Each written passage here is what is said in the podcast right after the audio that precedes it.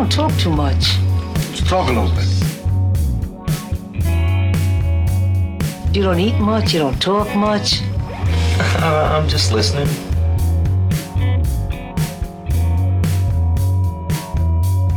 This is the Just Listening Podcast with pizza artist Eric John.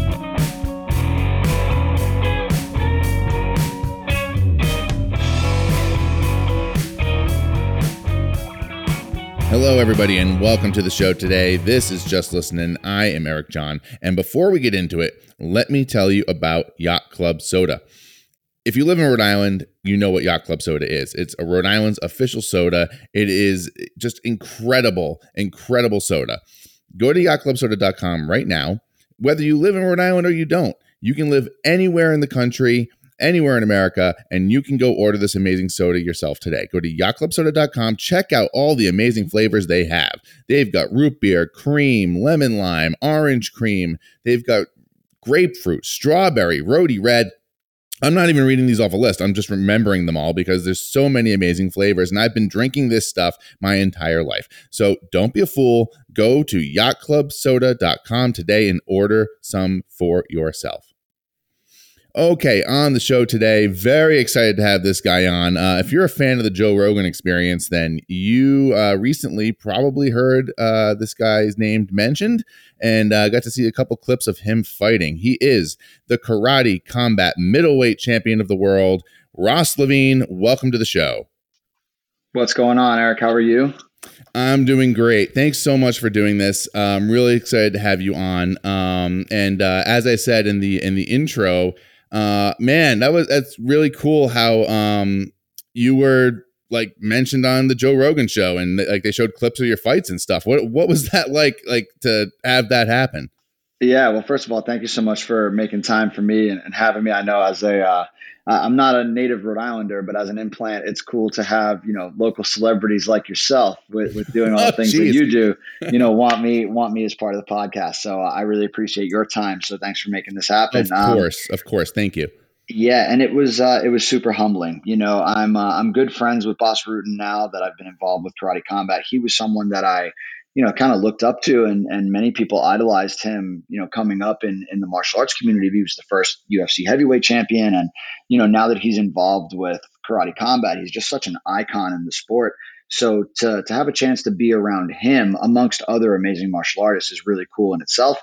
Uh, we've developed a, a, really cool bond and friendship and, uh, you know, he he gives me some advice here and there. Like I'm setting up time to go train with him, and you know, I knew he was going to be on the show, but I had no idea he was going to be bringing me up in the way that he did. And you know, to have those guys pull up my fight and and comment on it on a platform like that is just unbelievable.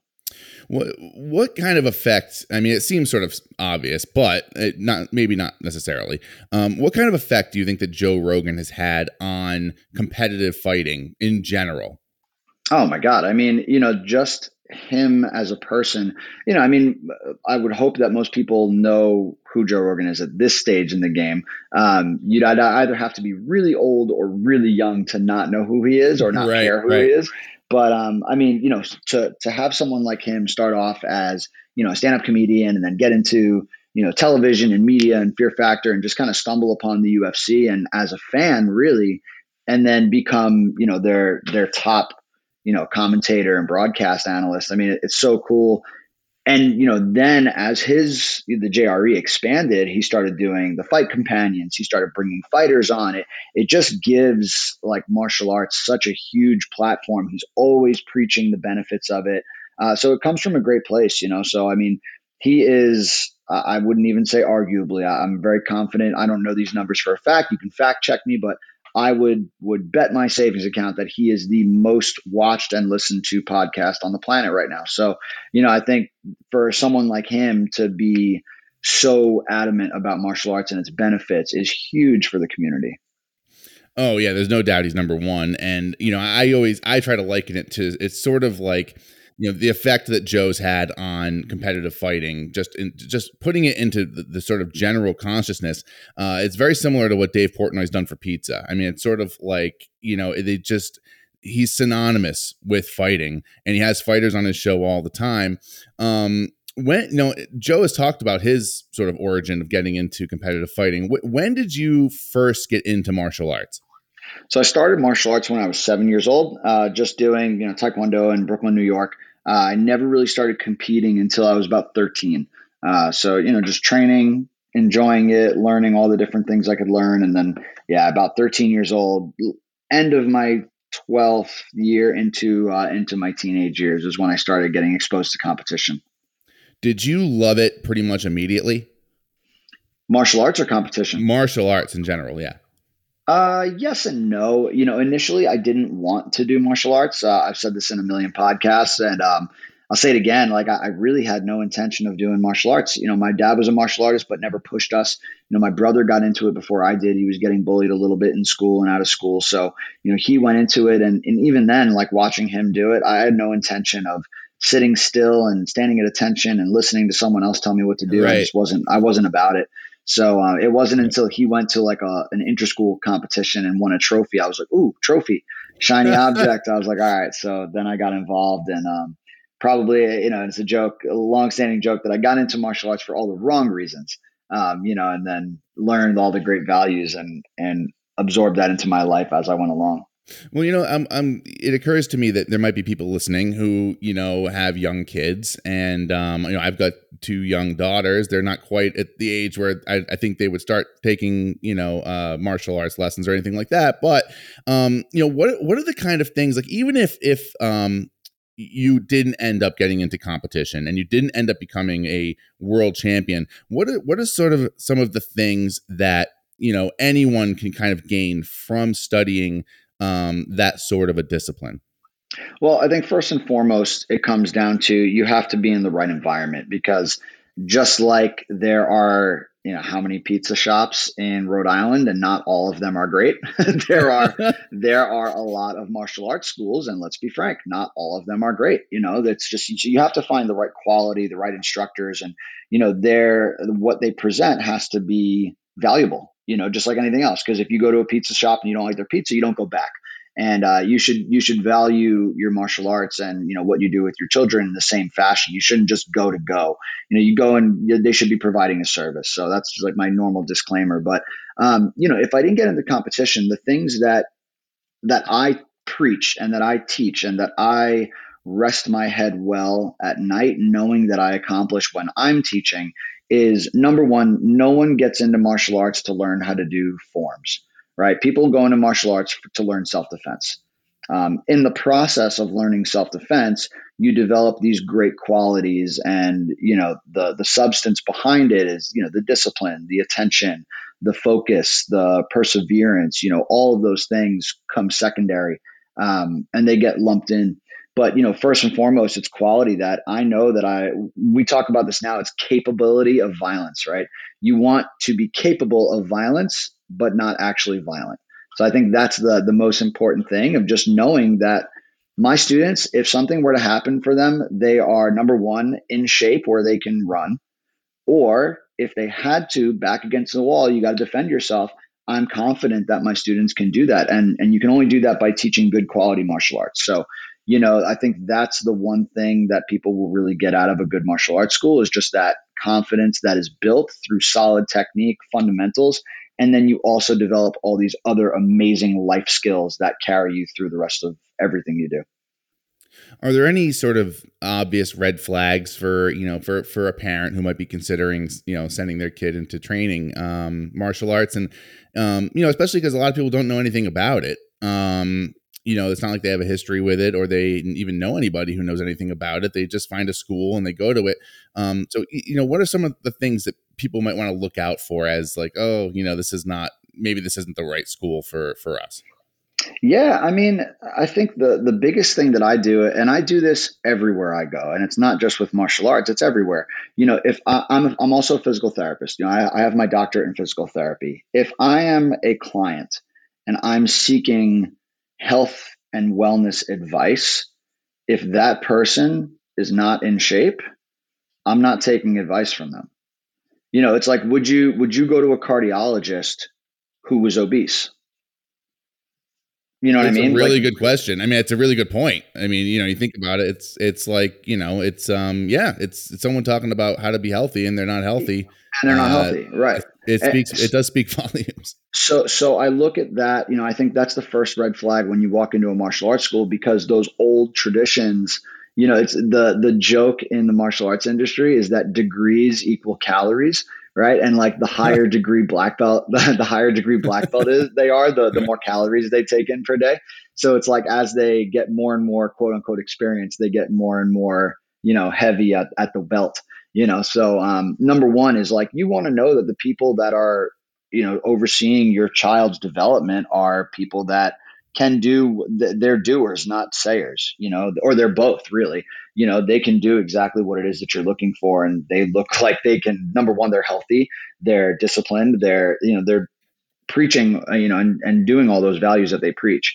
Um, so that's one thing. Obviously the most important is you want to make sure the quality you're getting is is up to up to par. Um, and then you know if you can't take care of your gym how can your how can those people take care of your children? You know if you walk into a gym and it's dirty if you know the the ceiling tiles are you know gross and you know the bathrooms are nasty. Like you, you just gotta like if if that person doesn't have the discipline to take care of their own gym then how can they have the discipline to help your child become super successful you know? So i think all of those things are big red flags for me. Um, but yeah man i think that's that's where i start. You know, it's it's almost like you know, it seems obvious when you say it, but you know, it it's almost like you can kind of use your intuition with a lot of these types of things. Like you can kind of get a sense. And um, now I, you mentioned something kind of in kind of in passing a little bit, and uh, I have to imagine becoming a world middleweight champion for an organization like Karate Combat uh, Combat. It takes a lot of time and a lot of energy and a lot of focus. When and how did you manage to get a doctorate in uh, in the medical in any sort of medical field while you were uh, training and competing? How explain that part of the story to everyone? Yeah, I I mean, I, I was actually the kid who had no idea what he wanted to do. Um, I really didn't love school, uh, you know, and it's it's not that I didn't love it. I just wasn't. I didn't feel motivated. I didn't feel captivated by like the gen ed classes. So, you know, until it was you know 2010, I tore my hamstring competing.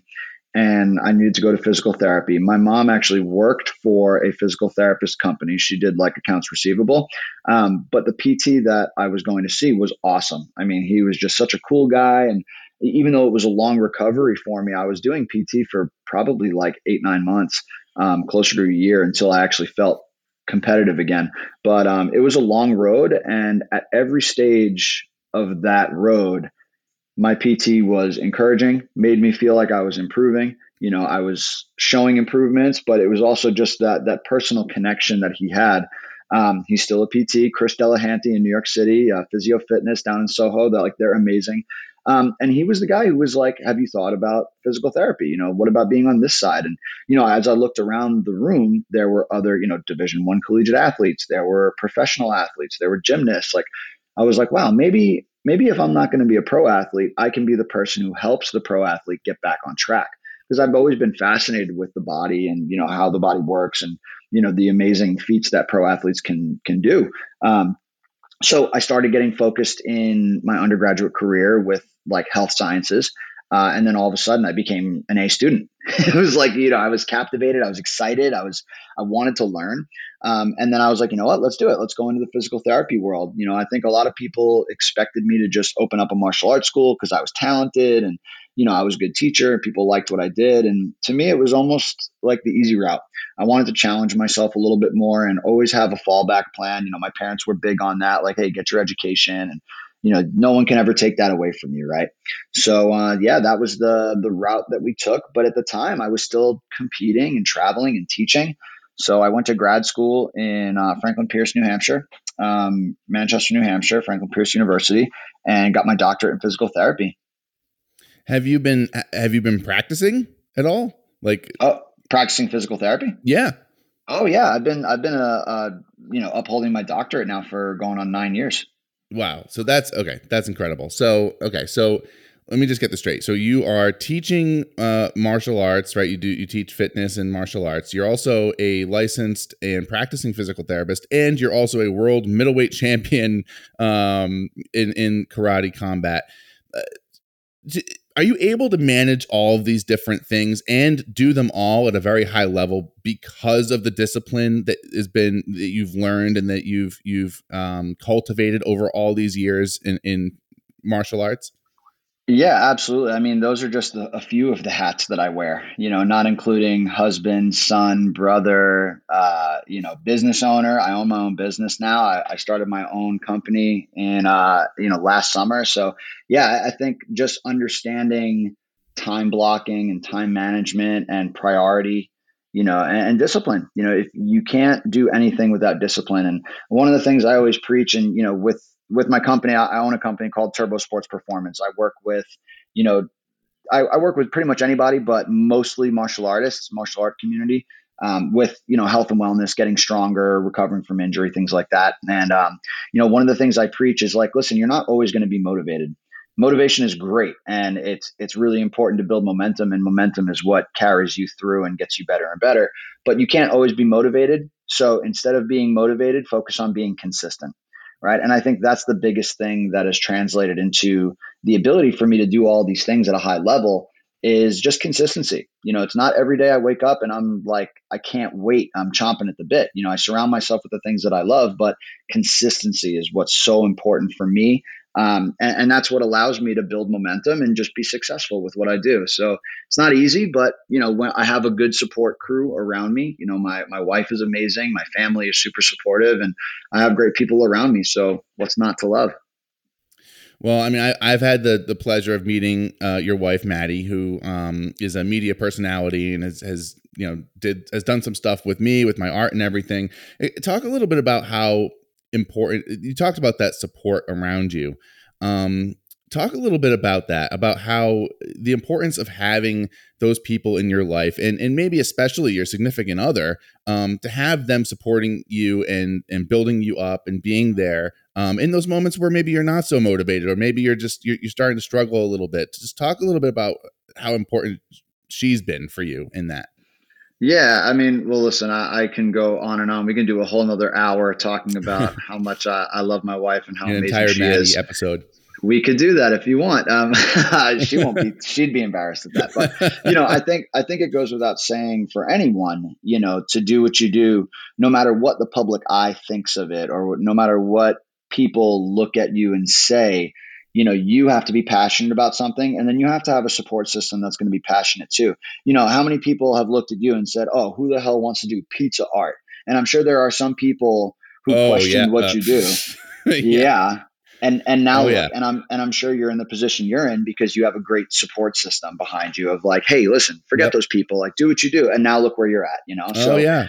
Absolutely. um, yeah and the consistency thing too you mentioned. I mean sometimes you you start doubting yourself and you just like no you know what? I'm gonna i'm gonna just i'm gonna do it anyway. I'm gonna keep doing it. And just to do and then it like you said that that that momentum keeps rolling forward I mean, I would, and I would say even more so in a field like combat sports, because there is so much sacrifice that people don't realize behind the scenes.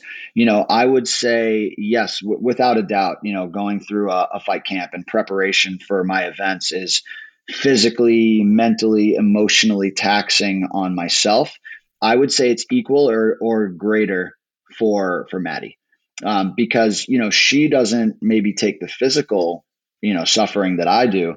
But you know, there's times when I'm exhausted at the end of the day, and I really don't want to talk about anything. And you know, I need to, you know, I need to, I need her sympathy, and I need, I need empathy from her.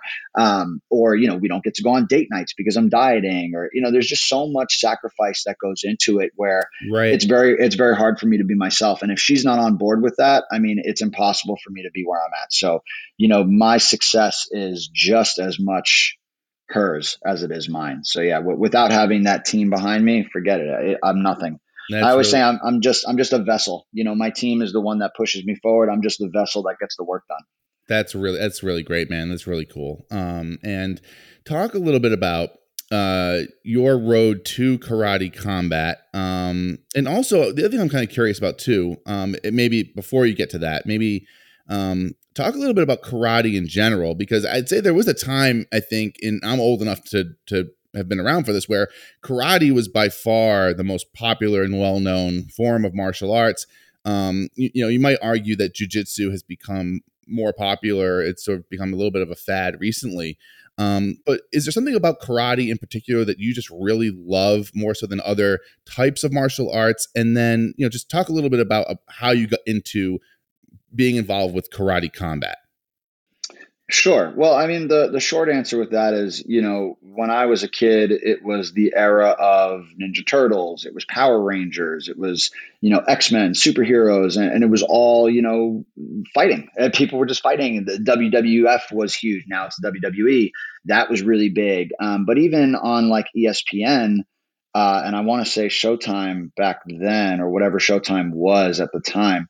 Right. Uh, you know, they were they were showing like K one, they were showing boxing, you know, on the weekends. So I would always sit there and watch with my dad. And I just captivated me. I was I was fascinated by it. It was fun to watch, and I just enjoyed it. So then you have the Karate Kid movies and like the Three Ninjas and all, and all that stuff. Oh yeah, Three like, Ninjas. I remember. That. Yeah, remember yeah, yeah. Movie. You know, and Bruce Lee and all that stuff. So it was just one of those things that in that moment in time, it was just starting to boom.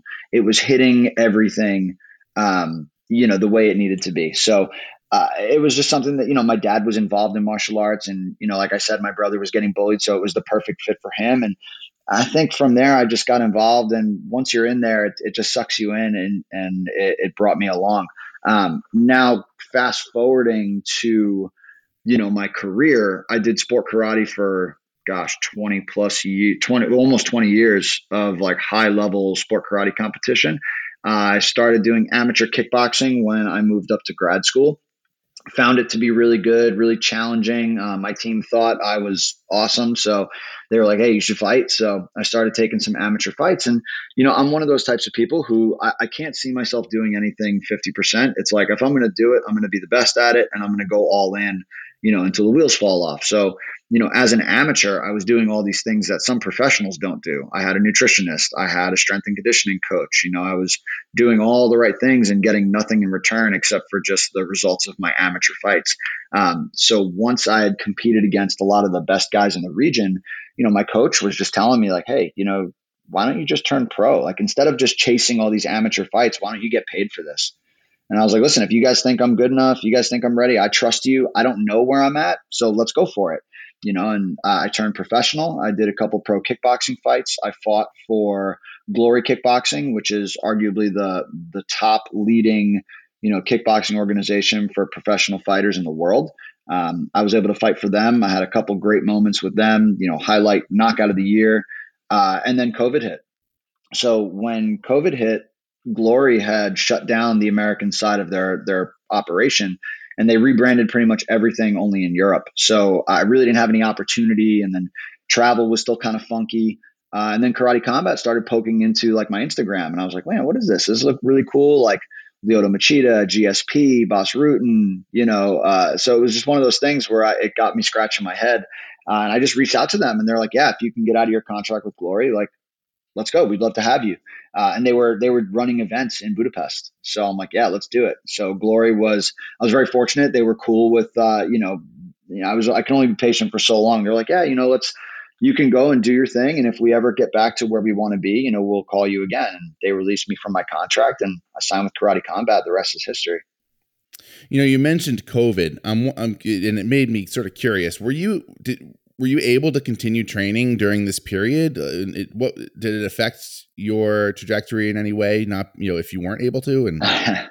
well, as long as the COVID police don't come running after me when I say this, uh, yeah, it, it, on it for me, it really didn't affect my training that much, to be honest. Um, you know, a lot of the stuff I was doing was kind of behind the scenes. I was working at a, uh, a strength and conditioning gym doing physical therapy. I had a key. So when everything was shut down, I went to the gym by myself. I was still doing my workouts. I had everything I needed. Um, you know, I was with the professional team that's up here in the Northeast. There's a lot of guys that are fighting in the UFC, um, and we all share the same management team. A lot of us share the same striking coach. So, you know, we were able to say, hey, listen, let's, we're all going to get tested on a regular basis. Um, we also some of the like the guys in the UFC still had fights going on because Dana White was still pushing the UFC. Was the first pro sport to continue during COVID, so those guys were staying active. So we were just organizing, you know, very controlled environment training where we can still get our work in. And um, you know, I helped a lot of those guys, you know, get prepared for some of their big fights and then my opportunity came. So uh, honestly, I was very, very fortunate where it did not affect me.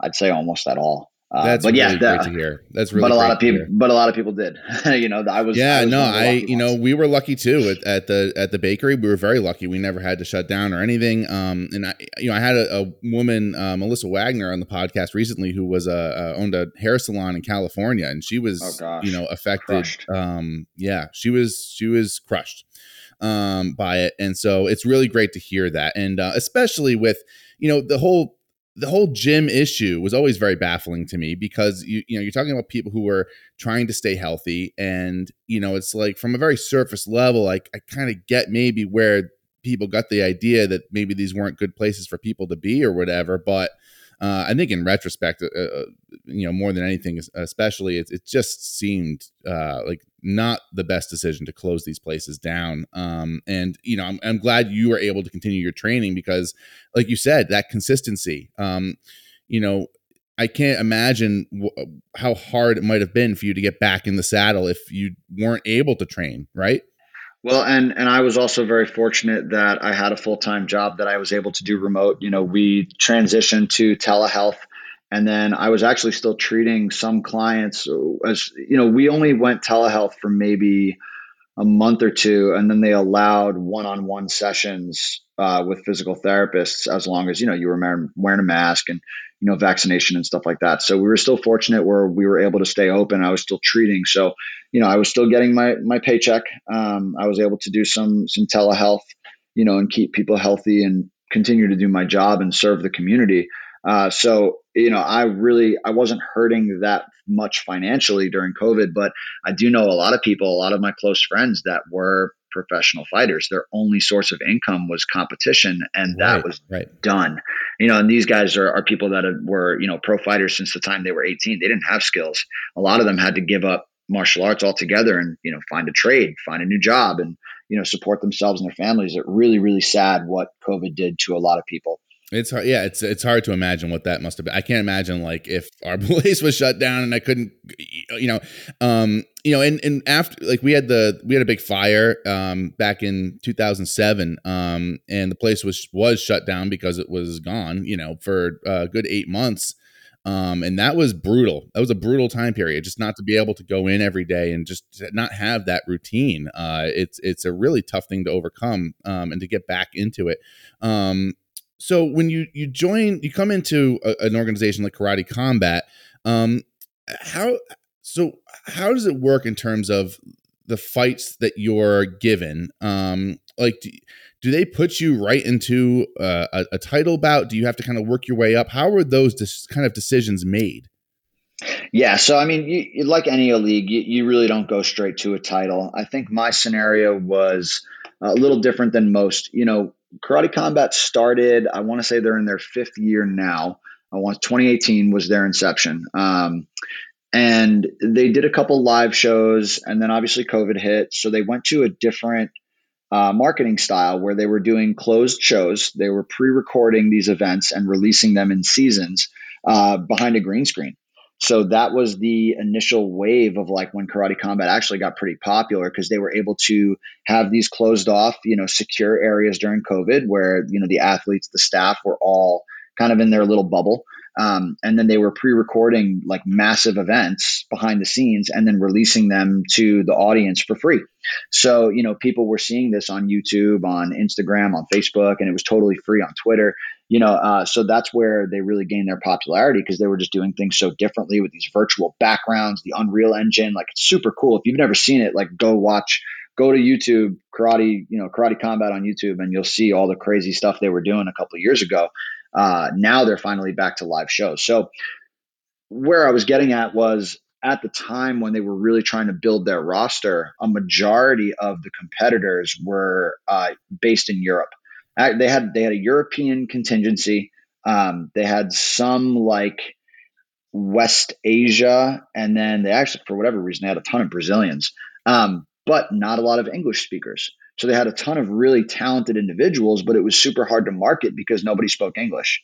You know, so they were really hurting for a a, a powerful like you know someone that was number one talented above anything else um, but also spoke well you know was uh, and i'm not like touting myself but like good looking like marketable right like you had to be marketable and right. i think i i think i just fit a lot of the i checked a lot of boxes for them where I had a lot of skill, you know, compared to the people that were on the roster at the time. Um, you know, they saw potential and like, holy shit, this could be a guy that we, you know, we strap karate combat to his back and just let it take off. And, you know, that's really what they did. You know, they, they brought me in. I had a, a big following behind me, you know, in the martial arts community and uh, they rode with that, you know, straight to the top. So I think I got my title shot faster than most would and probably faster than than I should have. But um, I think at the time it was necessary for Karate Combat to, to get behind me and show like, hey, we have this American superstar. So when COVID was done and they went back to live shows, the very first live show that they had back on U.S. soil was in Orlando uh, last summer, and I headlined that card to fight for the world championship and won. You know, so it was just a really cool moment for uh, American martial artists and combat athletes to see we've got this guy who was fighting at the highest level in glory kickboxing. COVID shut that down. He didn't miss a beat, and now he's here winning a world title for karate combat. So it was just something that that was like the set the the takeoff. And from there, you know, I've had another fight, defended my title once, and uh, we're just going to keep the ball rolling. And now there's this massive influx of you know American competition. So I love it. So I don't, uh, you know, full disclosure here, I don't watch a ton of of uh, competitive fighting. I don't watch a ton of competitive sports in general. And then, you know, I got with with two kids and all the stuff I'm doing, it's tough, right? But I will say I watched both of your fights. I watched the uh the first one versus uh I was against uh, was it Shahin Atamov, I think is how you pronounce his yep. name. Uh, Correct. He was the champion, and like you said, that was last year. Um, it's uh, it's actually it's almost coming up on a full year, is it? Right? That's right. Was, almost, yeah. June June 25th of, uh, okay. uh, of last year was my first title. So so so you know, Ross, you've you've kind of gotten me into being excited about competitive uh, fighting. To be honest with you, man, and uh, and I, I loved it. I loved the fight. Um, what was talk about that a little bit? Just that fight. What was the main challenge in in defeating uh, Atamov? Like, what what were the things you were trying to overcome, and what were the things? What was your strategy going into that fight? Gosh, well, I, I can start with the the main thing that we noticed right off the bat, and it's funny because again, I was telling you before, like I don't go into anything half-ass. Like I, I'm going for it. I'm gonna do be the best at it. I'm gonna be a champion, and I'm gonna be the the high the cream of the crop. So when we first entered the league, even before I had my first fight, we knew which weight class I was gonna be fighting in, and I started looking at all. You know, my coach and I, uh, my coaches started looking at everyone on the roster, and Shahin was actually the guy that we highlighted. Like he's going to give us the most trouble, mainly because of his grappling experience. You know, he um, he had really good grappling. So right away, even though we knew at the time, you know, he had much more experience in karate combat, we weren't going to line up right away. But before I even had my first fight, I started working with a judo black belt and just preparing, preparing, preparing. You know, months and months before I even fought this gentleman. Um, so I think the the biggest hurdle was neutralizing the grappling. We knew that I didn't have to be better at him than that. I just had to stop him from doing what he did best. And if I could eliminate his best weapon, he would make mistakes, and I'd be able to take advantage of that. Um, so that was hurdle number one, which we conquered pretty easily. You know, it's just that's just practice and reps. Um, so that wasn't the issue. The big issue that not a lot of people know of is I went into that fight more injured than I think I've ever been in my life. Um, in preparation, my first week of sparring, uh, I got kicked in my leg and had an MCL injury.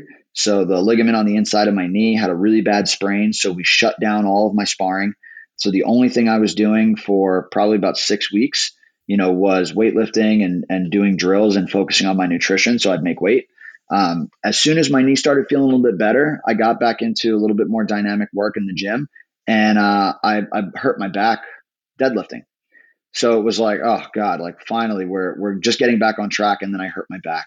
Um, now, not knowing the extent of the low back injury, we just kind of took it easy again.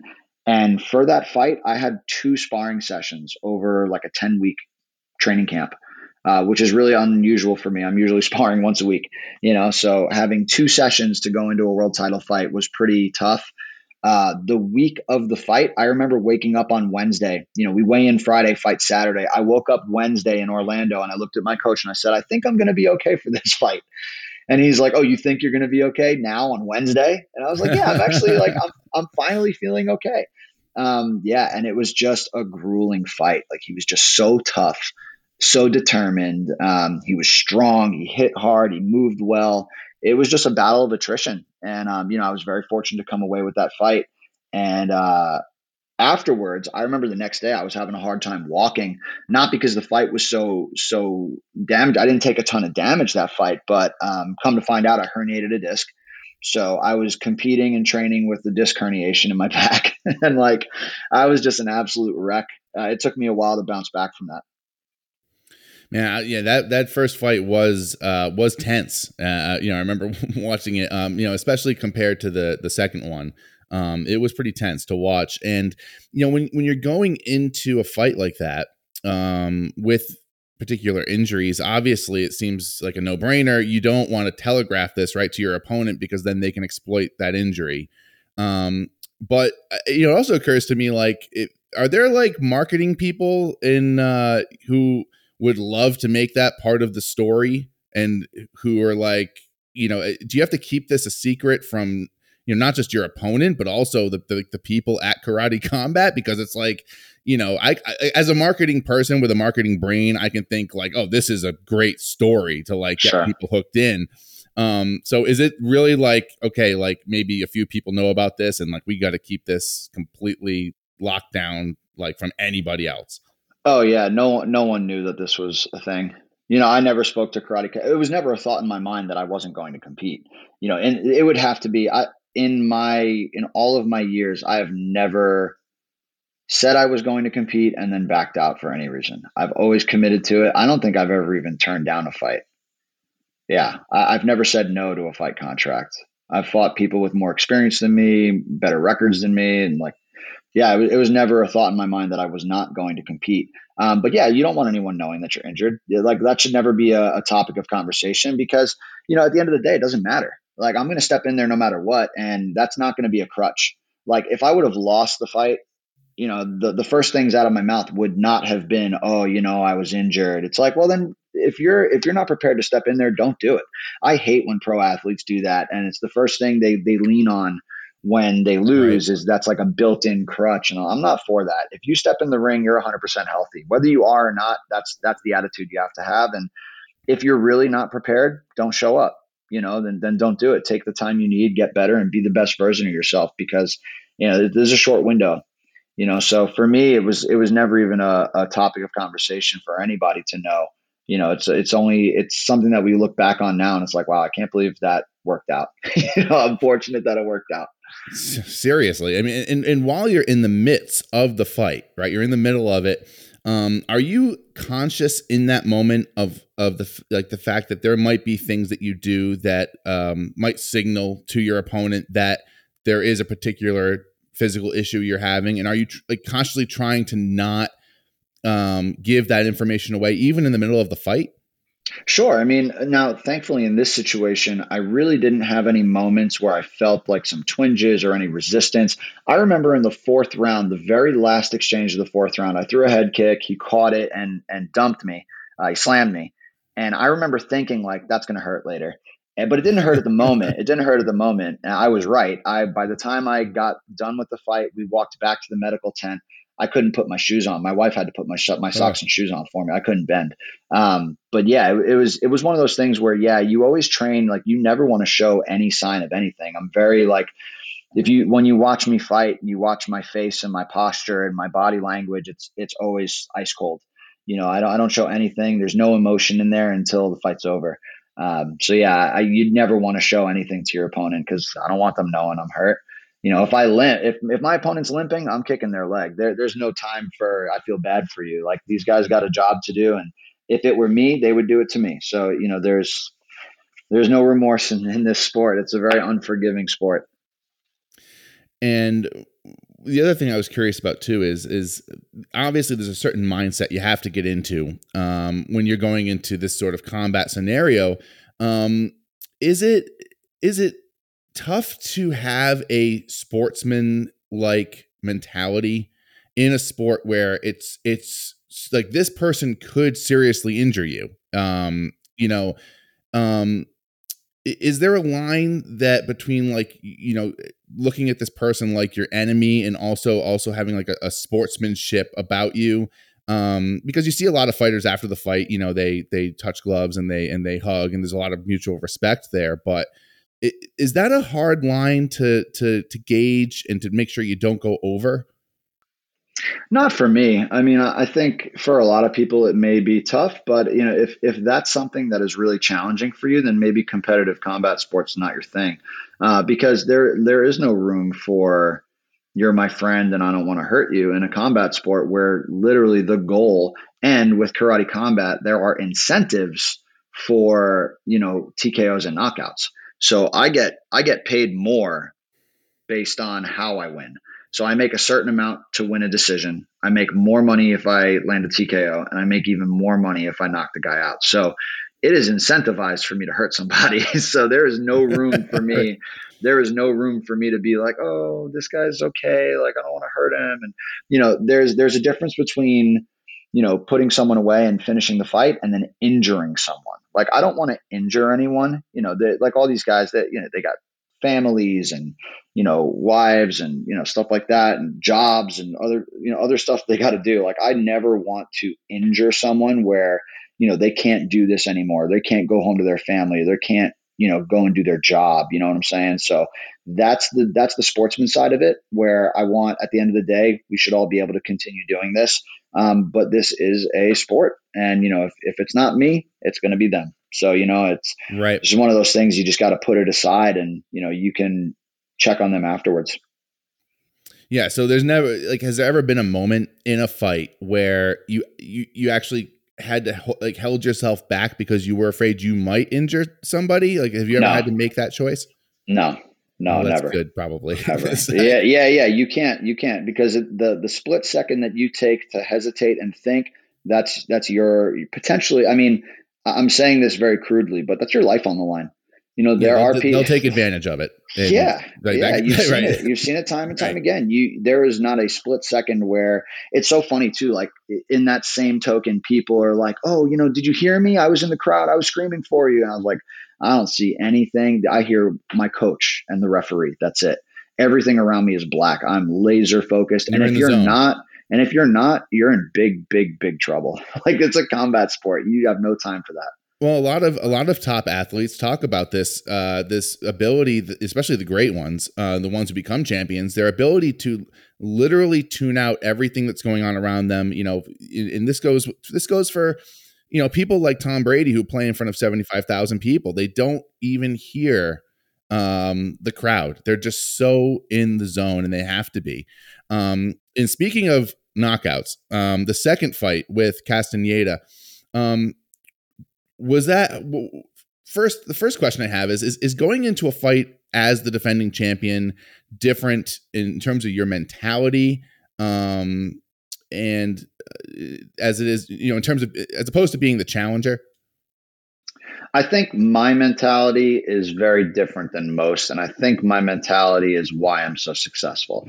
I don't I don't approach it the way many other people approach it. Um, so I'll give you both sides most people and even from the from the consumer perspective is like he's defending his title. He's the champion. He can't let this guy take what's his. And like that to me that is no inv- that's again not even a conversation. I don't ever feel like i'm the champion. I don't ever act like i'm the champion. I know i am. I know i won in that moment. I know i beat the champion who was there before. So now i'm the guy at the top of the mountain. But i'm always looking to get better from from fight to fight. I'm always trying to improve.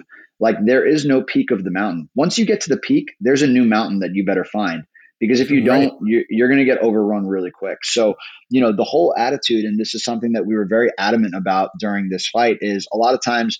In, and this got popularized in the UFC. You know, when you're a champion, you you fight a title fight they uh, at the end of the day when they announce who the winner is, they either say and new or and still, right? It's Right. like and new champion or and still champion. So, you know, we weren't looking to say like and still, we were saying and two.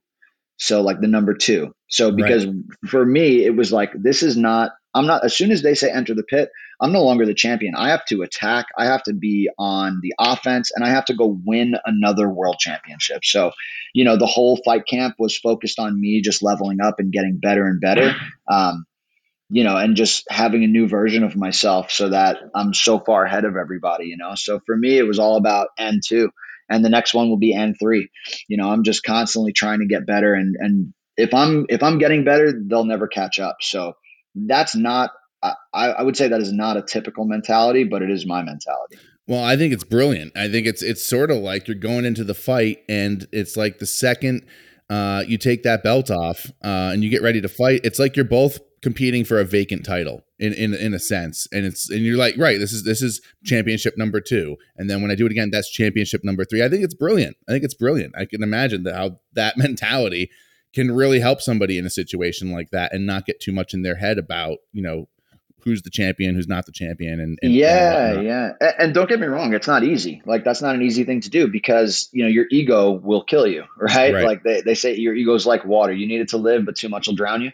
Right. So like your Right. ego, your ego will tell you you're the champ. Take it easy. Like you got this. You're the man.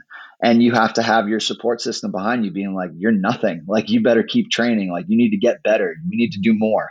You know, so I think that's the mentality. And it's funny because you see people all the time um, you know, perfect example, uh, Israel Ad- Adesanya, uh, the UFC middleweight champion. Yep. You know, he came from Glory Kickboxing as well, made like destroyed everyone, had an amazing run, won the title, you know, had a couple knockouts, and then it was like he won a decision, he won a decision. And granted, he's fighting higher level guys, but you could tell he didn't have that killer mentality. Then he loses, right? He gets knocked out by Alex Pereira. And his next fight, he wants that title fight back he comes out, knocks out Alex Pereira. Now, you may say he had more to fight for, and maybe his mentality was different. Maybe his mentality, maybe he got a little bit lax when he was the champion for so long. Maybe he felt like he was untouchable. I don't believe that. I think his coaches really know how to keep him moving, but then his first fight back, he comes back and he went from winning decisions to knocking out the guy that knocked him out. That's pretty damn impressive. So could, it shows you what that mindset shift can do for you, you know? The um the knockout against Castaneda. What just describe that moment. Like what did you see in that moment that that did you see some, a weakness? Did you spot something? You're like, okay, this is this is my moment, kind of thing, where you're like, I can attack right here. This is what I've been waiting for. Yeah, so he's uh, Igor de Castaneda is uh, incredibly explosive, very powerful. He's got dynamite in his hands. We knew that his only shot at beating me, you know, we thought skill for skill, we were we were superior because I'd fought him before. It was actually a rematch, uh, and I beat him the first time around as well. Uh, so knowing that he was going to make some improvements, we knew that the only way he was going to beat me is if I stood in front of him and he knocked me out. So the first couple rounds, our strategy was let's just drain the gas tank a little bit. Let's take some zip off those punches. You know, let him slow down, let him tire himself out. And then, you know, when we saw him start to slow, that was our time to ramp it up. And um, going back and watching that fight, you can see the third round, there is a huge shift in my pace. Um, you know, the first two rounds I was cautious, a lot of feints, just trying to draw out some attacks. He probably threw more techniques than I did the first two rounds. Um, I was just a little bit more sharp, a little more accurate, more of a sharpshooter. And then the third round, it's like, even the announcers, the the commentators noted it like, "Ooh, he looks a little different. He's on his toes more. He's a little more active." And you know, we realized we hurt him to the body, and uh, you can see at one point, you know, I'm against the pit wall, uh, throwing body shots, and my coaches are like waving, like, "Come on, come on, keep going, pressure, pressure." And uh, that's where we found the finish. It, it wasn't anything in particular that I was looking for. I didn't know that I was going to land that shot. Uh, it was just I was kind of in the zone and I threw it and it landed. It was just kind of picture perfect. One thing I've noticed um, in, in in both the fights that I've watched you in, and um, of course I'm no expert, but I know what I, I, think I know sometimes what I see, and it's something that Bas Rutten actually mentioned on Joe Rogan about you and your fighting is your ability to always be in control and to always have balance. You're always very balanced, and you're always in control. Um, how how do you avoid um, getting thrown off balance and staying in control in a situation where it seems like it'd be very easy in just a split second to lose that sense of control.